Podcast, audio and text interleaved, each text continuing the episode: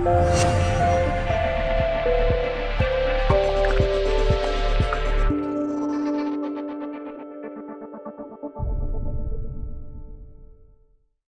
diváci, dovolte, aby som vás privítal po istom čase v novej relácii alebo v novom vydaní relácie veci verejné, dialógy, diskusie, polemiky.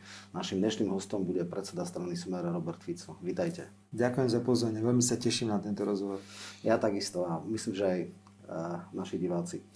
No, asi sa nedá začať inak ako súčasnou aktuálnou krízou. Nebudeme hovoriť kontext, naši poslucháči všetko vedia, alebo diváci, ale ako to vy vidíte? Kto má väčšiu šancu to vyhrať, Sulik alebo Matovič? Je to v podstate jedno, pretože my sme dnes v období, kedy sa preukazuje absolútna neschopnosť tejto vládnej koalície a ak dovolíte, dám tomu trošku taký politologický rozmer. Ja sa naozaj nedomnievam, že je to pandémia, ktorá spôsobila toto pnutie. Sú krajiny, kde na pandémii vyrastli politici. E, sú krajiny, kde keď to ľudia chytili poriadne do rúk, tak dokázali mimoriadne osloviť e, celý národ. Ja by som, keby som mohol radiť e, predstaviteľom dnešnej vládnej koalície, tak by som povedal, že postavte sa pred verejnosť a povedzte, prepáčte, dokašľali sme to, ale od tohto momentu to ideme robiť inak. A keby krajina videla, že to chcú robiť, že do toho dávajú všetku energiu, takú tú obyčajnú lásku, ktorá do toho patrí, tak by im ľudia odpustili aj chyby. Celá tá koalícia bola zle postavená od samého začiatku. Na to netreba ani vysokú školu, aby človek pochopil, keď videl v roku 2020 zostavu, že to nemôže fungovať, to nebolo ani intelektuálne, ani programovo nastavené. My teraz ja sa musím vrátiť k Andrejovi Dankovi. On stále otváral veľmi správne počas minulého volebného obdobia tému štandardnosti slovenského politického systému a dnes sa ukazuje, ako mal pravdu. Nemôžu v krízových situáciách takto pôsobiť, ako pôsobia. Preto v podstate nech to dopadne akokoľvek. Viete, ten záver bude taký, že tá vnútorná energia na konflikty bude ďalej a ďalej a ďalej a ďalej. Čiže mne to ani ako netrhá, ako sa hovorí po slovenských žili, že či to bude trojkoalícia, štvorkoalícia, alebo to bude tak, alebo to bude onak. Ak táto vládna koalícia bude z nejakej vnútornej sily pokračovať, tak bude pokračovať krok za krokom k predčasným parlamentným voľbám. O tom som úplne presvedčený. No tam je zásadná téma, ktorá sa dneska rieši Eh, či môže byť ďalej Matovič vo vláde alebo nie, lebo poznaná nevyhnutnosť ukázala, že teda 70 má, čo nestačí na vládnutie a eh, chvála Bohu ukázalo sa, že aj keď osobná integrita Remišovej je veľmi nízka, tak poslanecký klub po tých eh, extrémnych útokoch od Matoviča sa zomkol a ona ho už v podstate nekontroluje. Čiže otázka znie, je možné, aby fungovala koalícia, ak bude pravdepodobne Edovi Hegerovi dýchať na krk eh, Matovič vo vláde s vymyslenou pozíciou vicepremiéra? Ako je, je to vôbec šanca, že, že niečo také... Máme, máme takú skúsenosť Radičová kontra Zurinda, ktorí boli tiež predseda, bol vo vláde a premiérka nebola uh, šéfka, bola iba podpredsednička. Tento model môže byť dlhodobo udržateľný? On je neudržateľný zo samej podstaty e, vládnej koalície a nechcem robiť paralely s minulosťou. Tiež v roku 2018 som mal veľmi silné postavenie a bolo to doslova do písmena na mne, čo urobím. A tiež som mohol skákať ako čertík z krabičky a vykrikovať, že ja chcem byť ešte vo vláde, ja chcem mať takú funkciu alebo onakú funkciu. Jednoducho raz príde situácia, kedy sa musíte postaviť na bok a dať priestor, aby tá negatívna zlá energia vyfučala, aby sa znovu vrátilo vládnutie do pôvodných eh, kolají. Ja nepoznám Matoviča osobne. Ja ho poznám len z tých jeho hlúpostí, čo robil v parlamente, čo robil v politike. Myslím si, že som bol prvý na Slovensku, ktorý bez akéhokoľvek zaváhania povedal, že on je naozaj blázon. A teraz nehovorím o bláznovi ako o nejakej urážke, hovorím o diagnóze. Jeho, jeho, jeho a jeho diagnóze. Myslím, že to všetci vedia a všetci to aj uznávajú. Preto jeho prítomnosť vo vláde, či už v pozícii predsedu vlády, alebo radového člena vlády, alebo podpredsedu vlády, bude deštrukčná. To je také nastavenie, aké je. A chýba mi tam taká nejaká miera takej sebareflexie. prísť s takým nezmyslom, veď neviem, ako to ešte všetko e, dopadne, ale že on by mal byť napríklad nejakým človekom zodpovedným za boj proti, proti korupcii. Pán redaktor, toto je jedna z najväčších tragédií, ktorá sa stala, že e, z politického boja sa stal zrazu boj proti korupcii, ale ten boj proti korupcii nie je myslený kriminálne, právne, tak ako by mal myslený, ale je myslený ako politický nástroj. A dnes sme teda svedkami obrovského množstva ľudí, ktorí bez dôvodov sedia vo väzbe len z tohto dôvodu. A teraz si predstavte, že do pole nejakého koordinátora bezpečnostných služieb k tomu tam má ešte ďalšieho čudáka, ako je Lipšic a ďalší a ďalší. Príde Matovič, čo to bude znamenať pre ďalšie a ďalšie krivenie právneho systému. Čiže ja by som odporúčal každému, kto chce ísť do politiky, že príde v nejakom okamihu e, nejaký moment, e, kedy sa musíte postaviť na bok. A musíte povedať, teraz za chvíľku zabudni na seba. Toto je dôležitejšie, toto musí teraz fungovať a takto by mal rozmýšľať aj Matovič, ale myslím si, že on e, takto schopný nie je rozmýšľať. Mne sa Uškrňal Kiska, ak si pamätáte, v roku 2018, keď som podával demisiu, lebo som dával prednosť pokračovaniu vládnej koalície pred predčasnými voľbami. Dokonca tá procedúra, pán redaktor, si pamätáte, bola bez štátnej hymny. To bolo prvýkrát v histórii, čo prezident nepustil ani štátnu hymnu. A ja som mu vtedy povedal, že ty sa neboj, pán prezident, ja nikam neodchádzam. A pozrite sa, ako to dopadlo. Máme tu človeka, o ktorom sa nedá hovoriť, že bol prezidentom, ktorý je podozrivý zo všetkého možného. Zo všetkého možného. Tam sa trasie niekde v poprade od strachu, že či pre neho nepríde niekto, pretože tie podvody boli evidentné pri financovaní kampane aj pri ďalších a ďalších veciach.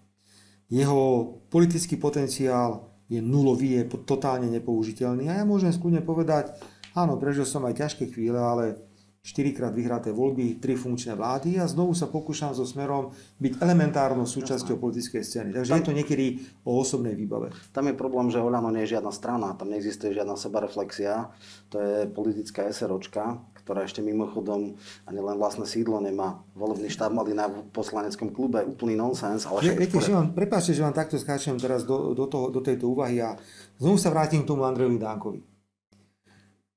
On mal nejaké dôvody, pre ktoré to hovoril v tom čase, on to možno používal ako nástroj politického súboja, ale mal pravdu. A tá pravda spočíva v tom, že pre niekoho na Slovensku sa zdá byť nepodstatná téma, že či politická strana má vnútorné systémy fungovania, že či je tam nejaká oponentúra, či tie orgány zasadajú, či sa o veciach bavia alebo nebavia. Áno, je pravda, že to ľudí nemusí zaujímať, pretože vidia nejaké konkrétne výsledky ako také.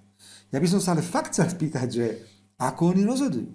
To predsa nie je možné. Ja keď potrebujem prijať vážne rozhodnutia, napríklad prípade akékoľvek nominácie, ktorú Smer chce urobiť, musím zvolať predsedníctvo. Predsedníctvo o tom musí rokovať. Ja chodím po krajských radách. Niekedy to nie je príjemné, si vypočujete od tých ľudí nejaké pripomienky. Keď niečo zlé povieme alebo urobíme, už nám prichádzajú reakcie od našich štruktúr, že toto nie, toto áno.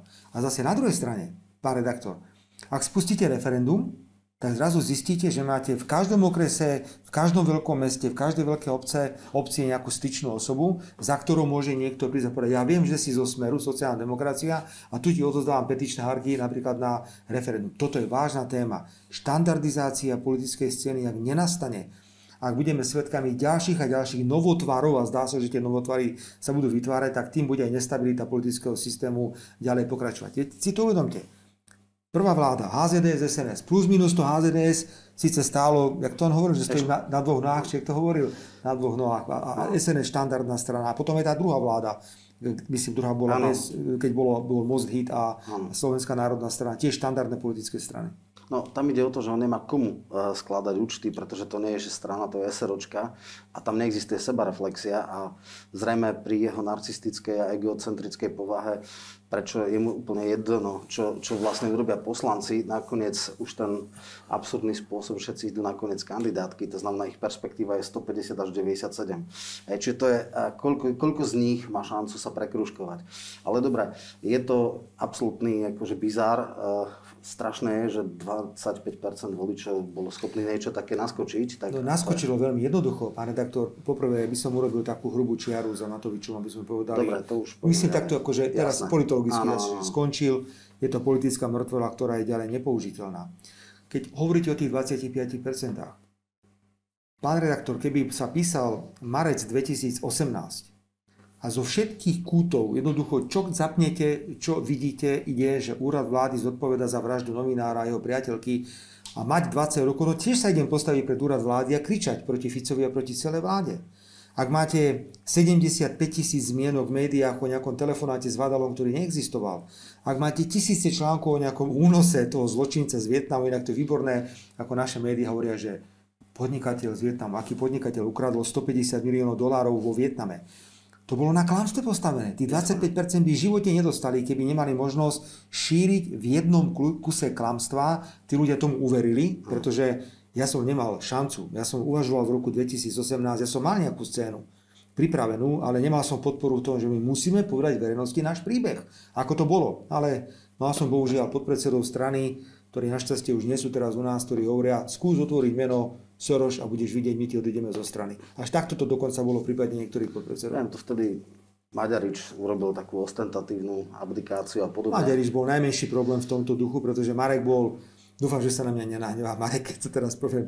Marek je politický autista. To je úplne niečo iné, pretože Marek neškodil. Marek išiel po svojej línii, mal svoj názor a ten názor si to, to tvrdo držal. Ja teraz hovorím o iných, ktorí Jasne. odišli zo smeru neskôr. Viem. No, po, už sme sa dostali automaticky alebo prirodzene k pre, referendu o predčasných voľbách. E, ten problém je v tom, že e, nastavenie referenda ústavne je v podstate také, že je to obsolentná právna norma. Jeden jediný krát sa e, podarilo funkčné referendum. Aj to som teda veľmi Všetci sme... Ja, ja to presne poviem, ako to bolo. Vtedy bol dvojne, o 10. hrubým spôsobom e, Hrušovský porušil volebné memorandum, tá moratórium. A vtedy v priebehu 3 hodín 12% vzniklo akože účasť. Hej. Čiže som veľmi, veľmi pochybný, ale dobre, nebola vtedy v podstate nejaká, bola všeobecná zhoda. Ten základný problém je v tom, že aj pri takých voľbách, kde je celé spektrum názorov od ľavicových do pravicových, od konzervatívnych po liberálnych, napríklad prezidentské voľby, prvé kolo 48%, druhé kolo 43%. A tam je celé spektrum. Pri referende eh, je klasický model obštrukcie tej časti verejnosti, ktorá nesúhlasí. To znamená, získať okolo vyše 2,2 milióna účastníkov referenda je takmer nemožné. Aký význam teda vôbec má ísť touto cestou? Dobre, s niektorými vecami, ktoré ste povedali, môžem súhlasiť, s niektorými vecami e, nesúhlasím a pokúsim sa to vysvetliť.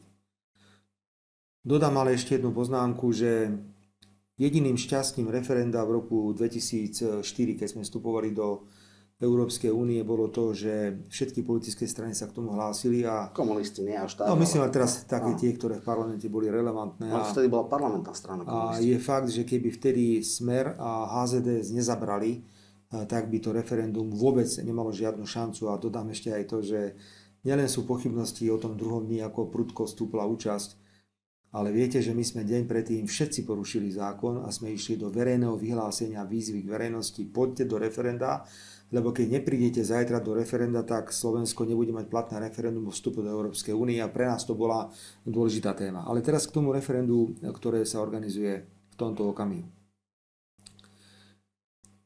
Vieme, že keď máte v parlamente veľký počet tzv. prvoposlancov, prvýkrát majú mandát.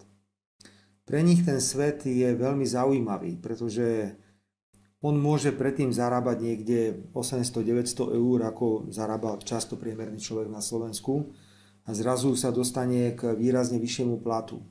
Zrazu sa stáva akousi lokálnou autoritou alebo nejakou lokálnou postavou.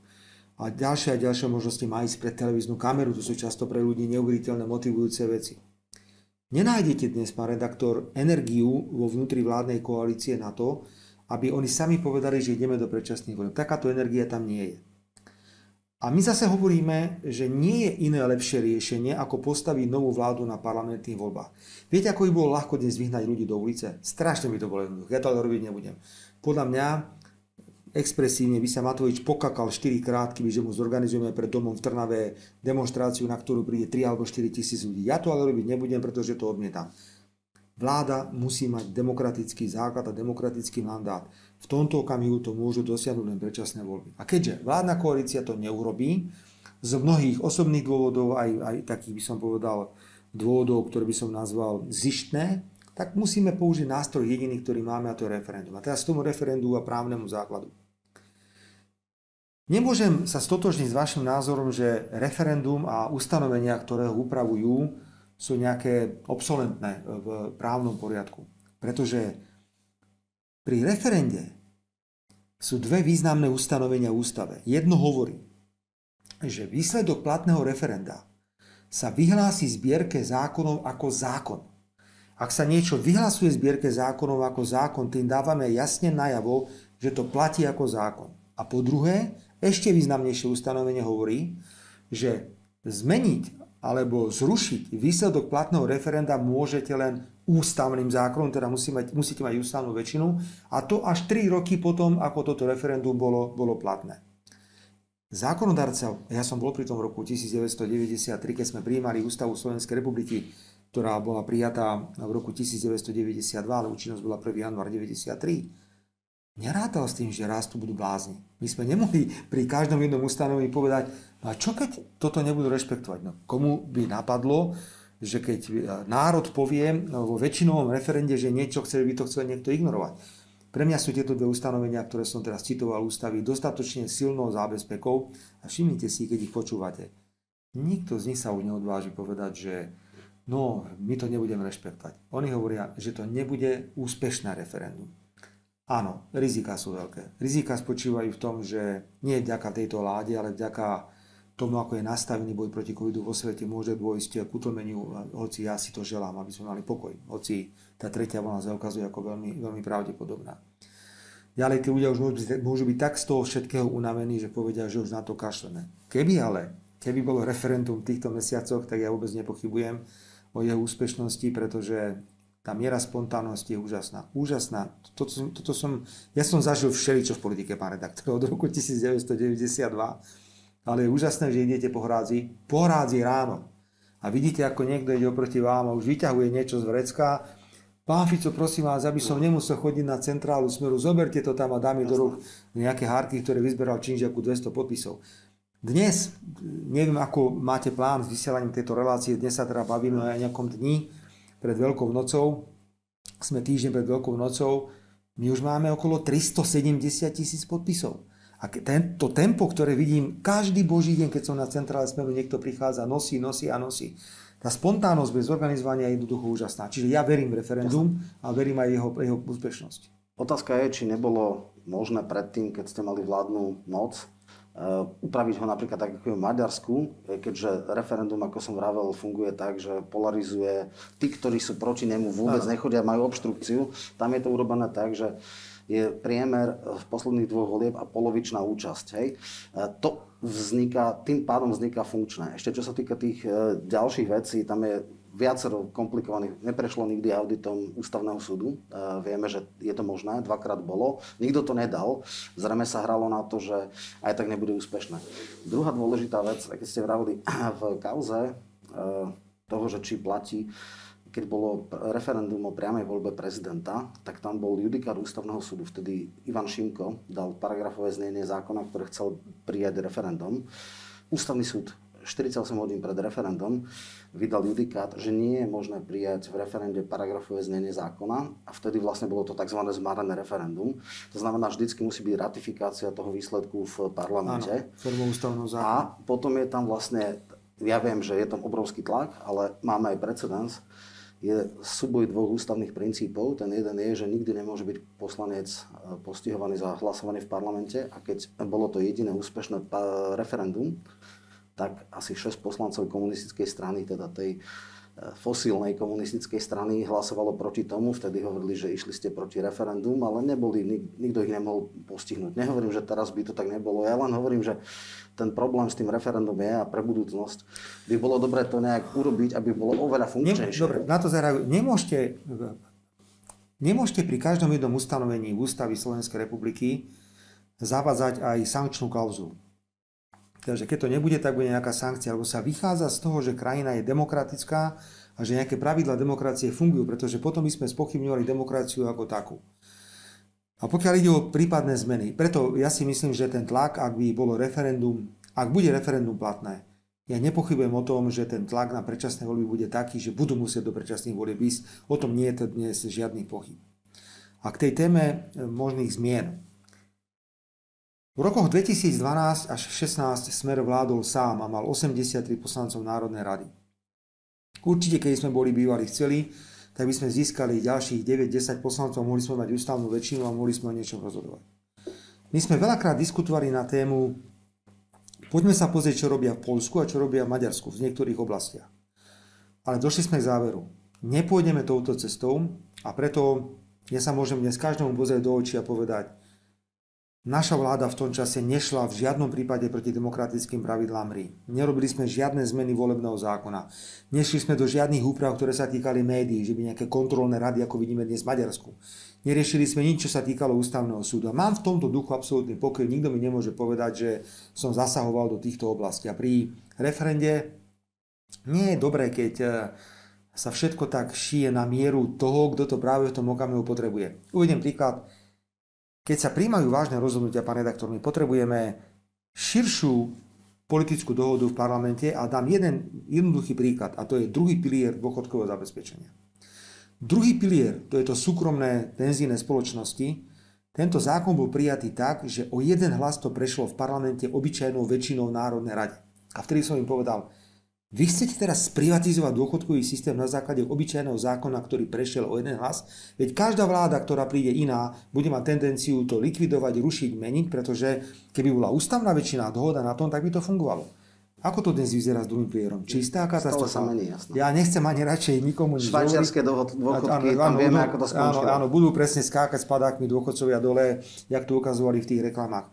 Takže ja by som neprispôsoboval veci e, danej situácii, že teraz to potrebujem, takto urobím, napríklad s tým referendum, ale naopak by som tlačil stále dopredu a hovoril, ľudia, zlatí politici, keď budete niekedy v budúcnosti príjmať rozhodnutie, ktoré potrebujete, aby malo trvácnosť, aby to dlhšie platilo, tak ho príjmite veľkou väčšinou, vtedy to má význam. Jasné, ja chcem inú vec povedal, ale však inštitút priamej demokracie nie je popretie demokracie, čiže sfunkčniť inštitút referenda by ste museli, museli by ste... Tam nie je v ústave napísané, že to musí byť, to je normálny zákon. Iba je referendum ako inštitút zadefinované, ale parametre toho inštitútu sú normálnym zákonom. Áno, ale sú základné parametre, máte v ústave, ktoré neviete obísť, lebo ústava hovorí presne, ako potrebujete účasť, koľko má z tých ľudí hlasovať za. Toto neviete urobiť cez obyčajný zákon. Toto sa všetko musí riešiť ústavným zákonom. Ja by som do toho nešiel, je to veľmi prísne nastavené, ale neprispôsoboval by som teraz pravidla hry tomu, že je tu nejaká šanca, aby referendum bolo úspešné. Ako by to teraz vyzeralo? Si zoberte, že máme obrovskú podporu v petičnej akcii, ktorá je Jasne. spontánna, cítime zrazu ten, tú krv, cítime, ano. tak ešte si rýchlo zmeníme práve, to nejde. No, tak teraz v opozícii ťažko, ale teraz je ešte taká jedna vec. Hovorili ste, že budete rátať s tým, že prezidentka to môže dať eh, preskúmať ústavným súdom. Eh, máte nejaký time management, časový plán, aby to nevyšlo na júl, august, teda kedy to odovzdáte, alebo ako to urobíte tak, aby eh, zlomyselne to nedali do dovolenkového času? Pani prezidentka bude musieť eh, veľmi pozorne zvažovať, čo urobí, pretože pomerne významne stráca politické renomé svojimi rozhodnutiami a krokmi. Ja to pripisujem jej politickému amatérizmu, že dobre nakoniec vieme, že ako vznikla táto kandidatúra, kto za tou kandidatúrou bol, ako zrazu vznikla nejaká cena v zahraničí pred prezidentskými voľbami. Ja som sa na tom už smial, pretože porovnávať Maroša Ševčoviča e, so súčasnou prezidentkou je v podstate nemožné, ktorá keď kandiduje. Ale dobre, takto je rozhodnuté, e, takto niekto chcel, takto tak je. Pani prezidentka e, sa dostala do takého obrazu, že dostáva od niekaďal pokyny, že koordinuje svoje veci, môže vysvetľovať, čo chce s tou americkou veľvyslankyňou. Ja dobre viem, s kým sa americký veľvyslanec stretáva a nestretáva. Preto keby išla do nejakej obštrukcie pri referende, tak to by urobila smrteľnú politickú chybu. Time management alebo ten harmonogram je veľmi jednoduchý.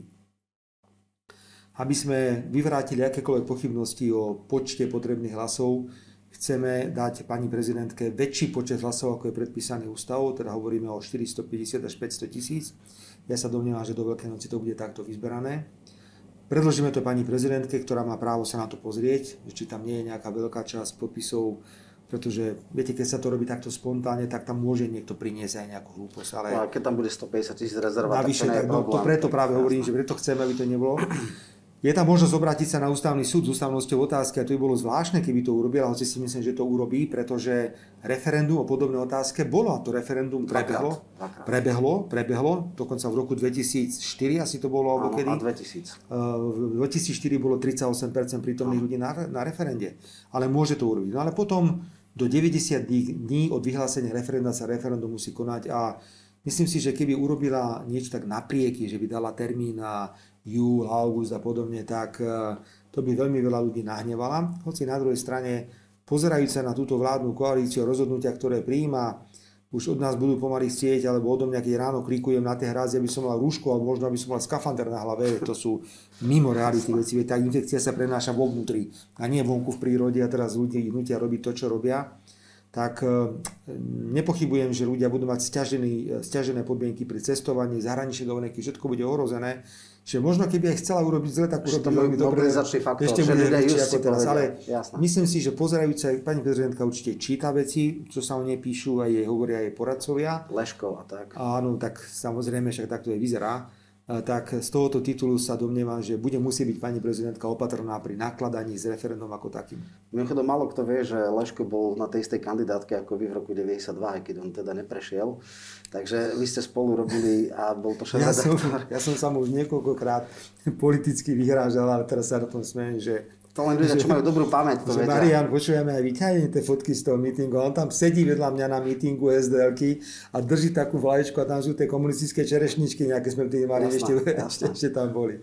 Áno, kandidoval v 10. mieste, ale neprešiel, veci, neprešiel, bo ani vlastná rodinu asi nevolila. Jasné.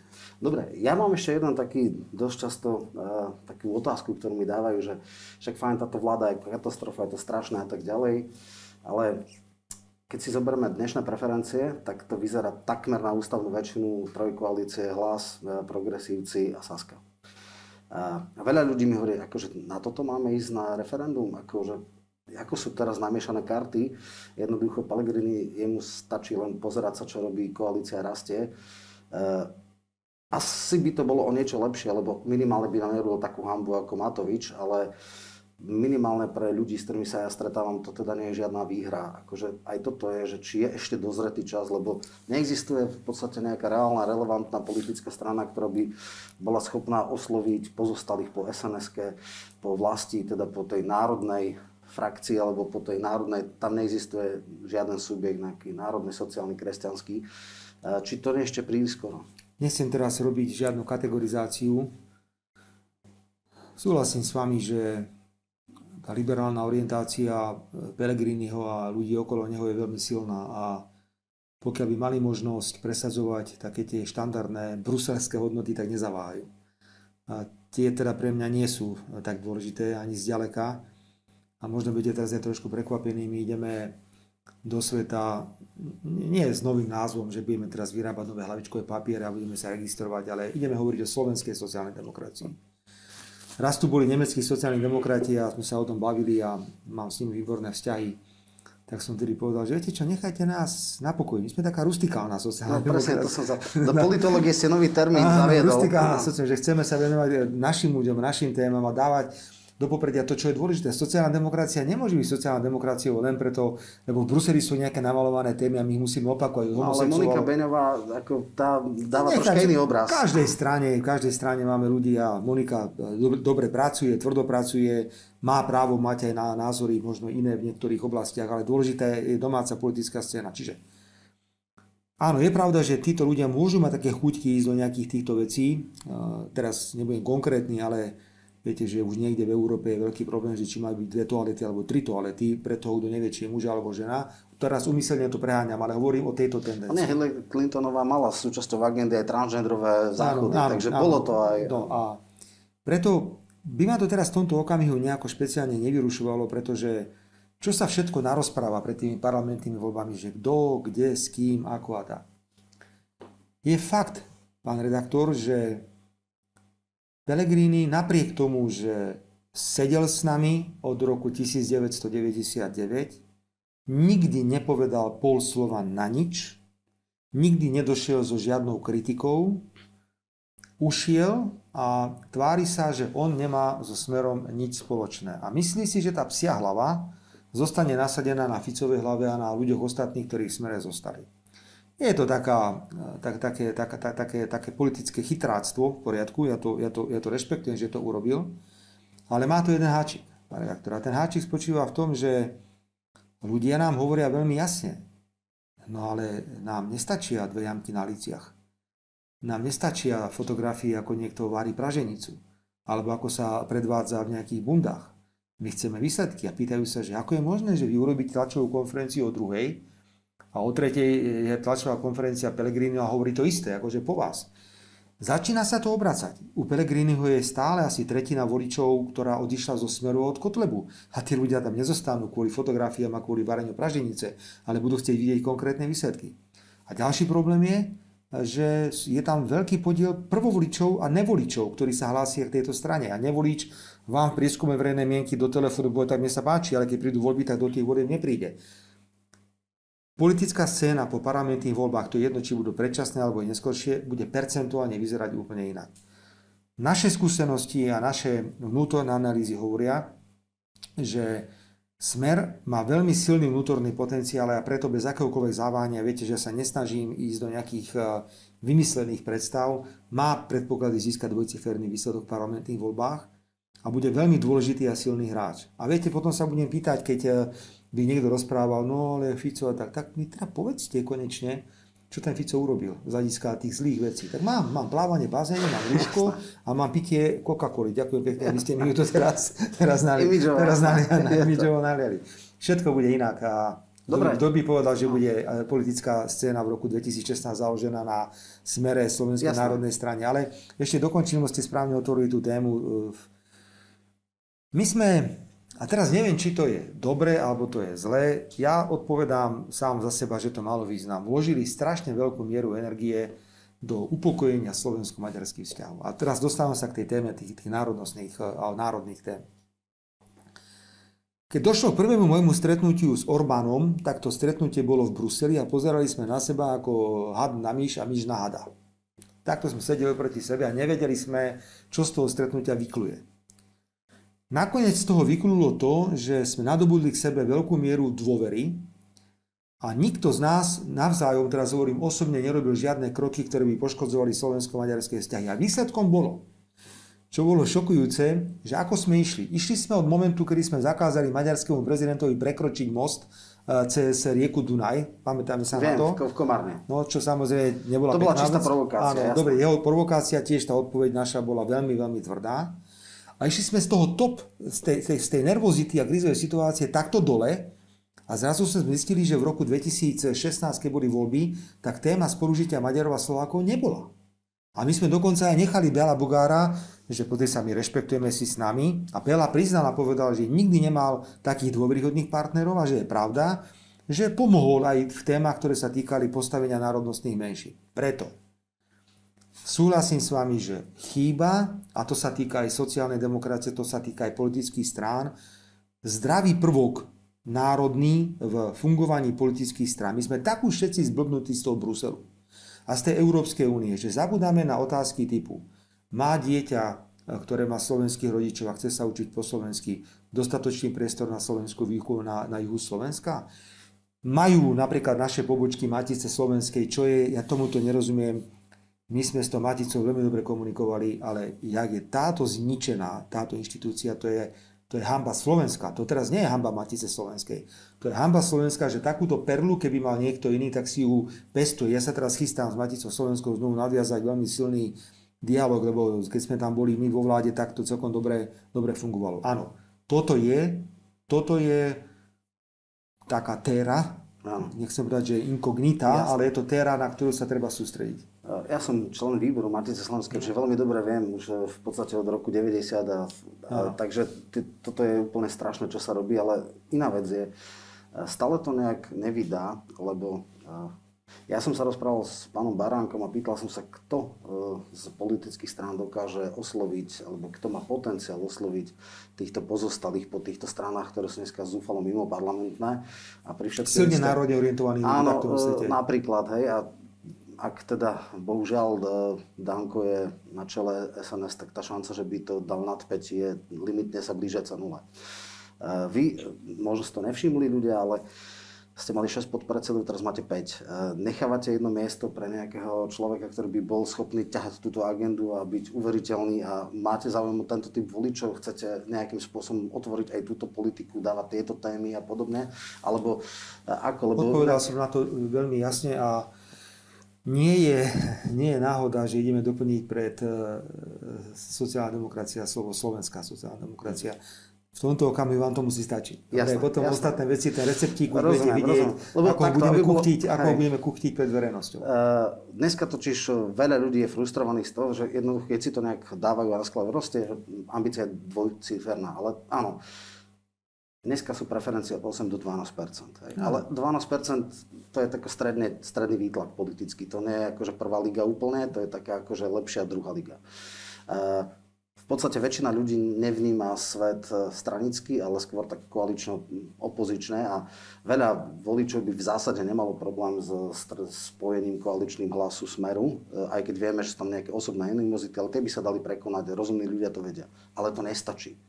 A samozrejme, dneska ide ten narratív, že vlastne pomaly LSNS a Smer sú rovnako nekoalovateľné, nikto sa nedostane. Ešte si viem predstaviť, že môže s tým hlasom by sa nejak vedelo nájsť nejaké modus vivendi, ale neviem si predstaviť progresívcov, ani by to asi nebolo celkom dobré. A už vôbec nie Sasku, ktoré programoval absolútne prečo vás, to, prečo vás to teraz trápi? Ja zum, ešte no lebo ľudia sa ma to pýtajú. Ale, dobre, že... ale ľudia, koľko, koľko čo sa povedalo e, v roku 2000, e, e, prvýkrát bol smer vo vláde v roku 2006-2010. Celý rok, od roku 2005 do roku 2006, všetci rozprávali, že Smer má nulový koaličný potenciál. Potom došli voľby no, ne, v roku... Toto nebolo celkom tak. V podstate vtedy Smer ešte nebol vo vláde, nehovoril sa o nulovom. Vtedy aj KDH, už síce po funuse, ale no, dalo, že no, chce tak ísť... Dobre, tak, tak poďme ďalej. Potom hovoríme o roku 2012. Áno. O roku, vždy stále bol nulový 12 ešte nikoho nepotrebovali. No, no to nikto nevedel. A hovorím, čo rozprávali pred voľbami, akože Smer nebude môcť nikým ísť.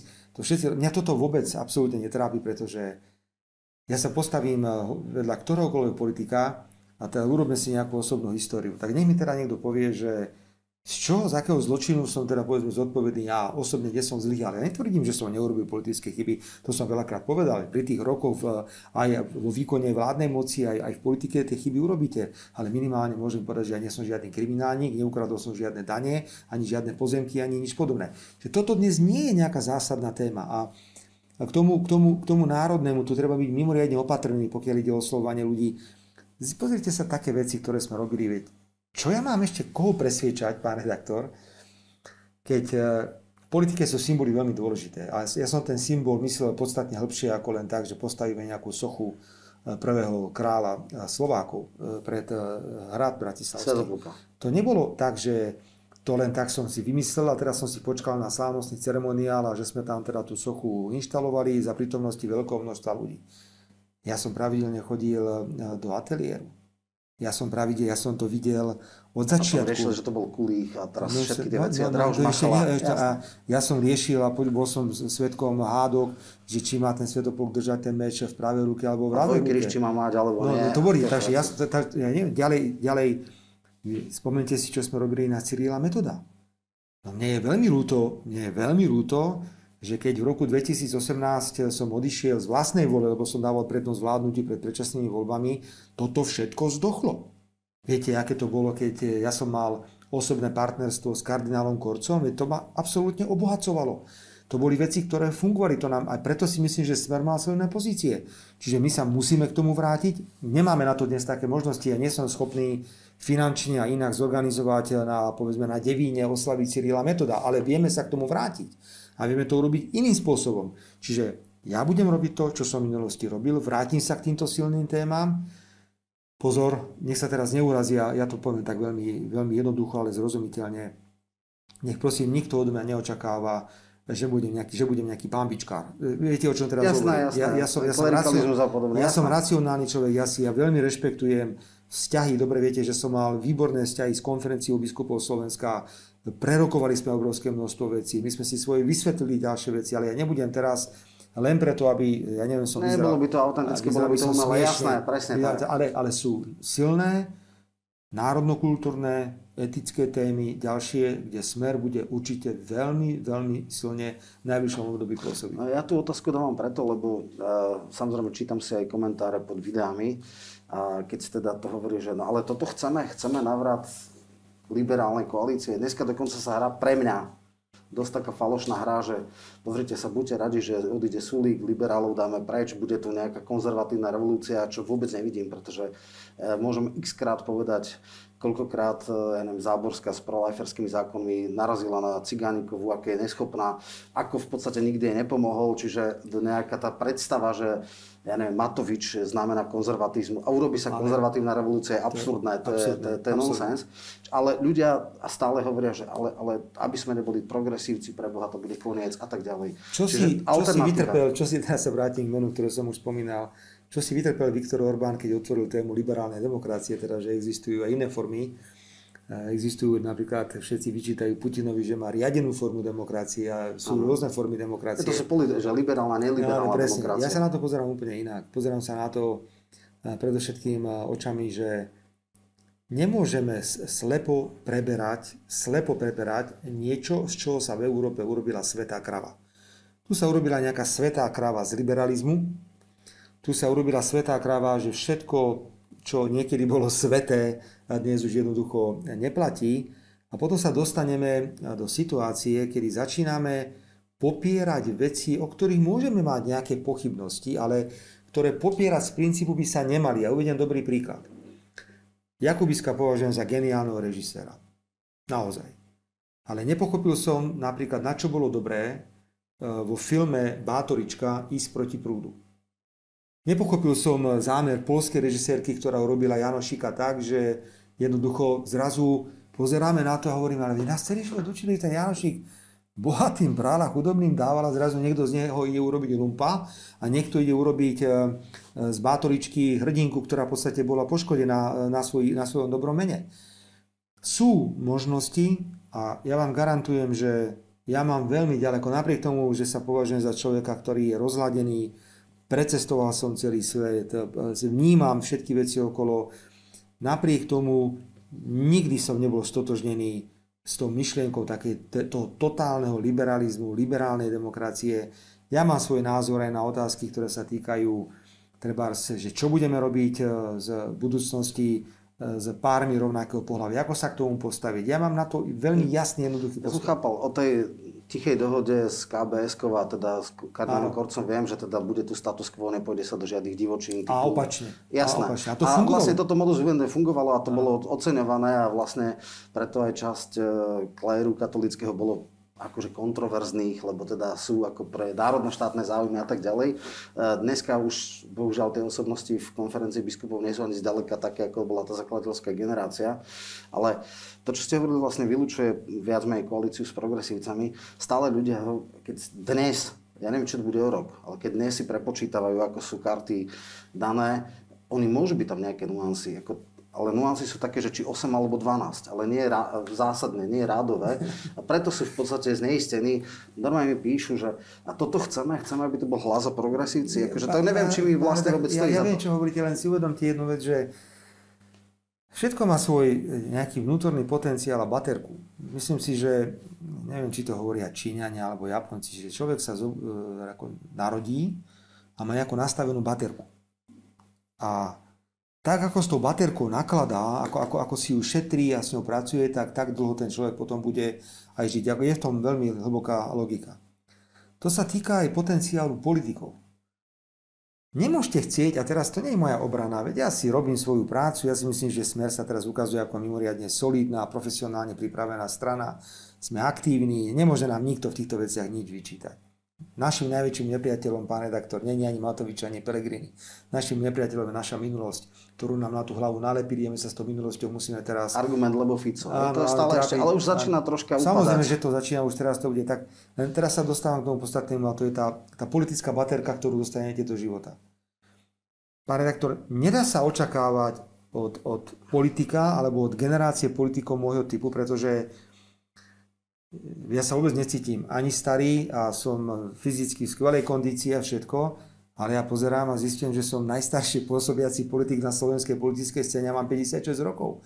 Keby som mal 83 rokov... Skoro tak ste poviem... začali, skoro ste začali. No dobre, ale to, to len tým naznačím. A nemôžete očakávať od, od typu politika alebo od generácie politikov, ktorí sú 30 rokov v politike. Opakujem ešte raz. Sám som 4 krát vyhral parlamentné voľby s mojou stranou v jedných voľbách z tých prvých sme mali nejakých 13% a za tie posledné voľby ja nenesem žiadnu zodpovednosť, lebo Pelegrini vyslovene si žiadal, Líder aby som nebol súčasťou eh, volebnej, volebnej kampane. K tomu si zoberte, že som najdlhšie slúžiacím premiérom v histórii Slovenska. Nedá sa očakávať, že stále budete dávať góly. To jednoducho nejde. A preto ja považujem za zázrak, lebo všetci čakali, že smer vykape ale smer nevykapal. Naozaj smer začína práve na tej negatívnej energie, ktorá bola voči nemu tak na stole, na tých klamstvách, postupne raz. Ja to cítim. Výrazne sa mení atmosféra vzťah k smeru. Preto máme právo na medziobdobie, pretože od toho roku 2006 sme išli ako raketa. Ako raketa Keby nebola vražda zneužitá, tak ako bola zneužitá, Smer vyhrá parlamentné voľby aj v roku 2020, o tom nepochybujem a dnes by politická scéna bola iná, ale ja som nemal silu proti tým klamstvám, ktoré tam boli. Čiže máme právo na nejakú konsolidáciu a my to aj hovoríme v smere sociálna demokracia. Budeme si robiť svoju autentickú, ľavicovú, slovenskú sociálno-demokratickú politiku. Samozrejme, že máme chuť byť súčasťou novej vlády, prečo by sme nemali byť, a klame, ja to stále budem opakovať, ten, kto hovorí, že nemá ambície. Jasne, že máme ambície, to je úplne pochopiteľné. Inak to nemá význam ísť. Inak to... nemá význam. Ale rovnako mám tam generáciu ľudí, ako je Richard Takáč a ďalší, ktorí sú podstatne mladší ako ja, hoci znovu sa necítim byť preboha starý. No tak si počkáme. No tak dobre, no tak Smer bude ešte nejaký čas jasné. v opozícii. To je celé, čo môžem povedať. Tam sa ukazuje, že samozrejme dneska hlavný argument je lebo Fico, lebo tá vláda. to už a teraz mám, ja, už začína to slabo, ale mňa priklincovala, tuším, pred dvoma dňami, v pondelok, útorok, e, tlačovka, kde teda Remišová e, mala odpovedať na to, ako sa zastavia. Bola, použila taký citát, ja ako nie som taký masochista, aby som si to znova dával, ale ja som to dal aj na Facebook, že kým vláda e, Smeru pripravovala vraždu novinára, čo je akože úplný nonsens. A to je taká divácká otázka, čo mi povedal, že toto sa ho spýtaj, že ako vy zvládate debaty s Remišovou. Ako, ja neviem, či Lex alebo ako už ste tak otrli s niečím takým ísť do debat, ja neviem, toto je fakt ťažký útok na duševné zdravie.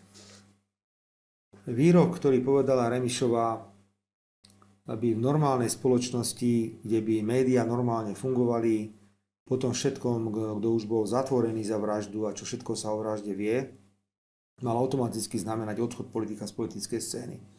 Ale médiá si to samozrejme nevšimli. Ako to sa teraz, všetko, čo je proti smeru, je, je v poriadku. Ale veď e, aj toto je téma, o ktorej sa ešte budeme v budúcnosti baviť. Určite budeme otvárať tému zneužívania právomoci verejných činiteľov, kde vidíme veľa sudcov, veľa prokurátorov, vyšetrovateľov, ktorí zneužívajú právomoc verejných činiteľov v prospech politických cieľov niekoho iného. A určite budeme riešiť problém eh, priamej príčinnej súvislosti medzi mŕtvými ľuďmi v pandémii a nečinnosťou vlády, lebo... Hovorili ste aj napríklad o tom eh, advokátovi z kauzy dobytkár, ktorý nedostal zdravotnú to starostlivosť. To nehovorte, to je tam jednoducho Kolíková povie, že nemali sme plusnú ventiláciu, on to klamala v priamom prenose Nikto sa jej to nespýtal, pretože bolo úplne evidentné, v tom čase bolo 36 voľných postelí na Slovensku, ale k tým reláciám a k tým vystúpeniam. Poprvé, skúsenosti, ktoré nadobudnutie politike vám vytvárajú nejaký obranný štít. A uvedomujem si jednu vec, že je nový typ, nová kvalita politiky, ktorá je založená na televíznych diskusiách, na sociálnych sieťach. Prečo pán redaktor, e, sme videli v minulosti také osobnosti politiky, ako bol Winston Churchill a podobne. No, lebo všetko komunikovali cez rozhlás a cez noviny a urobili verejné mitingy, urobili dobré reči, ale nešíri sa všelijaké nezmysly o týchto ľuďoch cez sociálne siete. Ja som zažil ešte klasickú štandardnú politickú scénu v rokoch 92-93, ktorá bola postavená na slovenskom rozhlase, na slovenskej televízii a bola postavená na mítingoch a na troch, štyroch denníkoch, ktoré v, t- v takomto prípade fungovali to bolo úplne niečo iné. Vedeli ste, že keď niekde necháte nejaký dojem, tak ten dojem vám nejaký, nejaký hlupák nebude umyselne kaziť šírením nejakých nezmyslov po, po sociálnych sieťach. To sa zmenilo, musíme s tým žiť jednoducho. Ja si uvedomujem, že musím byť podstatne aktívnejší, pokiaľ ide o sociálne siete, musím byť podstatne aktívnejší, pokiaľ ide o médiá. Viete, ak, sa, viete, ak je to ťažké, každý povie, že to je také, idem do televízie a hotovo. Zoberte si, že ste od rána hore. Včera ráno som stával o pol šiestej. A niekto od vás chce ešte večer o 10. profesionálny výkon v televízii, hodinu sa musíte... A ešte to s kým? A ešte, ešte okrem toho musíte počúvať, že čo, kde, ako. Ale uvedomujem si, že ak to chcem robiť, musím to robiť naplno. Ľudia nie sú tu pre mňa. Ja som tu pre tých ľudí. Ak to chcem robiť, je to moja práca, musím ja ponúkať verejnosti môj obraz, moje názory. Je to veľmi ťažké a preto nevyhnem sa ani, ani ďalším diskusiám typu, že si niekde sadnem s pani Remišovou, že si budem musieť sadnúť s pánom Hegerom, ehm, Matoviča považujem za politickú mŕtvolu, vyjadrovať sa o, o pánovi Sulíkovi. s niekým, chodíš vždy len sám, takže... No áno, áno, ale vyjadrovať sa dnes o pánovi Sulíkovi to nemá, pretože to je... To je, to je, to je totálny politický amatérizmus, ktorý on teraz v tomto okamihu predvádza. No tam ide o to, či ho podrazí e, za ľudí alebo nie. E, čo sa týka tých e, sietí a novej spôsob, nového spôsobu komunikácie, tam máte istý fenomén v poslaneckom klube a vlastne vedení strany Luboša Blahu. Tam je inak zaujímavé, on začínal s divokou kartou, aj keď teda náhodou s 1300 preferenčákmi. Po 4 rokov, keď ešte robil, mal nejakých 2800 a teraz mal 660 tisíc. Ukazuje sa, že Eh, ako intelektuál nebol schopný až tak osvedčiť, ale keď išiel na tú nižší level, eh, tak jednoducho bol úspešný. Eh, bohužiaľ, toto je ako trend. Povrchnosť, nejaká agresivita, krátke vzdelenie a tak ďalej. Vie to robiť veľmi dobre, neviem, či má tým, alebo je taký talent, ale nie, otázka... Nie, nie, celko, nie, dobre, jednu vetu k tomu Lubošovi Blahovi, ak dovolíte bez akýchkoľvek diskusí a úvah Luboš e, e, Blá je jeden z najinteligentnejších politikov, ktorý máme dneska na svete. To je prvé. To je Ten základ, sa nemyslel plagiatorskej kázy. Áno, toto, je základ, toto je základ jeho, jeho úspechu, to je poprvé. Je sčítaný, e, ja viem, čomu všetko venuje, pozornosť, je neuveriteľne výkonný, pokiaľ ide aj o teda publikovanie a je to, je to človek, ktorý sa vyzná. Áno, bola jeden čas diskusia, že či v tom jeho veľmi silnom intelektuálnom rozmere je treba niekedy ísť tak nižšie s tým oslovovaním. A my sme sa o tom aj veľa rozprávali. Ja musím povedať, že keďže Smer má vnútornú demokraciu, ja som mal veľkú oponentúru v strane, keď vznikol nápad, že Luboš Blaha má byť podpredsedom strany. Rovnako bola oponentúra aj voči mladému Erikovi Kaliňákovi, ale chudák Erik Kaliňák nie kvôli tomu, že Erik sympatický, mena, šikovný chalanisko a dobre mu to ide nakoniec. Myslím, že je má to veľký, talent, jasné. Áno, má, má, je to talent, tak ale niekto to zase pospájal s nejakými príziskami, hoci neoprávnene, lebo tiež na toho Roba Kaliňák sa, sa navalili veci, ktoré vôbec nie sú založené na pravde. My, sme s Lubošom Blahom e, veľa o tom hovorili. Luboš podľa mňa mimoriadne šikovne sklbil inteligenciu, jeho všetky schopnosti, ktoré má so spôsobom oslovovania verejnosti. A ja to čítam. Ja keď sa chcem zabaviť, večer si chcem trošku robiť dobrú náladu, ja si prečítam e, na nejaký status e, na jeho, na jeho Facebooku Poprvé, je to strašne dobré, on je, on je tak výkonný, že ja nemusím pozerať po novinách, kde čo je, lebo on vždy zareaguje na aktuálnu vec, ja len večer pozriem o 11. jeho stránku a má to, tam, má to tam napísané. Je to dobré, takýchto ľudí teraz potrebujeme a keby slovenská politika, Pane Bože, mala takýchto ľudí čo najviac, pretože vy ste to meno už raz povedali a mne sa aj ťažko to meno vyslovuje, ale ak to má byť o týchto, o týchto hejslovákoch pročkovských, to je typický hejslovák, to je koniec sveta. Dobre, už len poslednú tému dajme. E, keď sa ústavodárcovia e, kreovali ústavný systém, tak tam bola taká jedna vec, že napríklad keď prezident sa rozhodne, že bude ostentatívne ignorovať ústavu, nie je tej sily, ako mu to zabrániť. To bol klasický prípad nevymenovania sudcov ústavného súdu z dvojnásobného počtu. Potom urobil, neviem, či to bola Mazáková finta, alebo koho, taký veľmi problematický precedens, kedy sa po dvoch rokoch spojili dve vrhy a on vlastne z dvoch kandidátov no. dvoch. Je to nebezpečný precedens, robil všetko preto. Eh, nebolo by vhodné, keď eh, nemáme dneska istotu, kto bude zvolený na zásadné funkcie, ísť napríklad takým moldavským eh, modelom. Tam jednoducho, keď prezident ostentatívne ignoruje ústavu, tak ho ústavný súd dočasne zbaví kompetencií a prejde. Vieme, že náhradníci sú vláda, predseda vlády alebo predseda parlamentu. Dočasne ho zneplatní. E, ten náhradný ústavný orgán urobí ten akt a potom mu znova na chvíľu vráti kompetencie. Jednoducho je to absurdné. Ja. Opäť sme pri téme, ktorú sme otvorili aj pri referende, že či si neprispôsobiť nejaké pravidlá hry. Ale tak, realita ukázala, áno, že jednoducho predpoklad v 92. roku nikto netušil, kto sa môže dostať do funkcií. Áno, poviem to, poviem to inak. Keď má predseda vlády silnú autoritu, keď má stabilnú vládu, tak môže byť aj nejaký e, vynachádzavý prezident, tak príliš toho veľa nevymyslí. Ale môže urobiť zle, ale nie až tak. Mazak mu poradí. A tak Mazak, dobre, že pri Mazakovi, Mazak je dnes šéf súdnej rady, ktorý píše, že v čase pandémie sa môže porušovať ľudské práva. To už len svedčí o tom, že čo za človeka tam dnes je, ale to nie je nepodstatné. Ja nechcem znovu zopakovať. Nevnášajme do klasických politických mechanizmov sankčné systémy, typu ako ste teraz naznačili, že keď prezident toto, tak e, ústavný súd mu zoberie právomoci.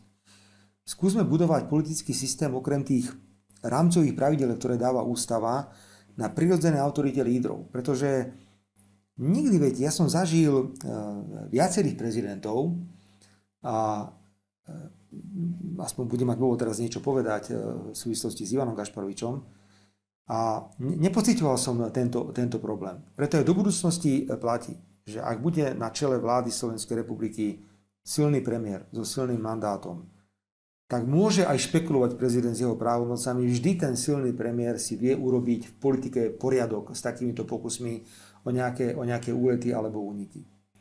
Preto ja nie som e, zástancom toho, že sme mali teraz meniť nejaké pravidlá. A keď už hovoríme o prezidentoch, ak dovolíte, tak využívam túto príležitosť a možno by to mohla byť taká pekná nejaká záverečná bodka, za to patrí. Vždy som si veľmi považoval e, e, všetkých prezidentov Slovenskej republiky. Samozrejme, keď treba, tak mám aj kritickú výhradu. Takým najväčším sklamaním, dúfam, že takto nedopadne, je súčasná prezidentka, teda je pán Kiska. To sa nemalo nikdy stať. Stalo sa americký výber nevyšiel v tomto prípade. Vidíme, či vyjde druhý americký výber, mm. jak to je urobené. Ale mal som a snažil som sa s prezidentmi vychádzať. Eh, dnes je piatok 26. marca. Eh, zajtra je 27. marca, a teda moje tajné služby mi dobre všetko hovoria, tak zajtra sa dožije významného životného jubilea Ivan Gašparovič. Dvojnásobný prezident Slovenskej republiky voči ktorému sa médiá snažili robiť obrovské množstvo špinavé roboty. Ale že obrovské množstvo. Ale to už je typické pre niektoré slovenské médiá. Myslím si, že treba poďakovať Ivanovi Gašporovičovi za tie dve volebné obdobia eh, prezidentské, pretože to bol jeden vyvážený prezidentský mandát. Pre mňa bolo vždy cťou sa stretnúť s Ivanom Gašporovičom, pretože to boli obsahovo veľmi hodnotné rozhovory. Ja mu želám pochopiteľne, aby aby Ivan Gašporovič eh, si ten zaslúžený dôchodok ešte, ešte užil. A ja to vždy len porovnám ešte s iným prípadom. Viete, keď som išiel, keď som išiel za, za pánom eh, Gašporovičom, tak to boli obsahové rozhovory. Keď som išiel za pánom Kiskom, tak ten mal perová papiera, všetko, čo som povedal, si napísal. Takže to len svedčí o nejakom Dobre. rozmere. Ja si myslím, že väčšina našich voličov to vníma podobne. Eh, ďakujem za účasť v debate, verím, že sa bude opakovať. Zatiaľ dovidenia, do počutia. Ďakujem aj ja za pozvanie. Ďakujem pekne.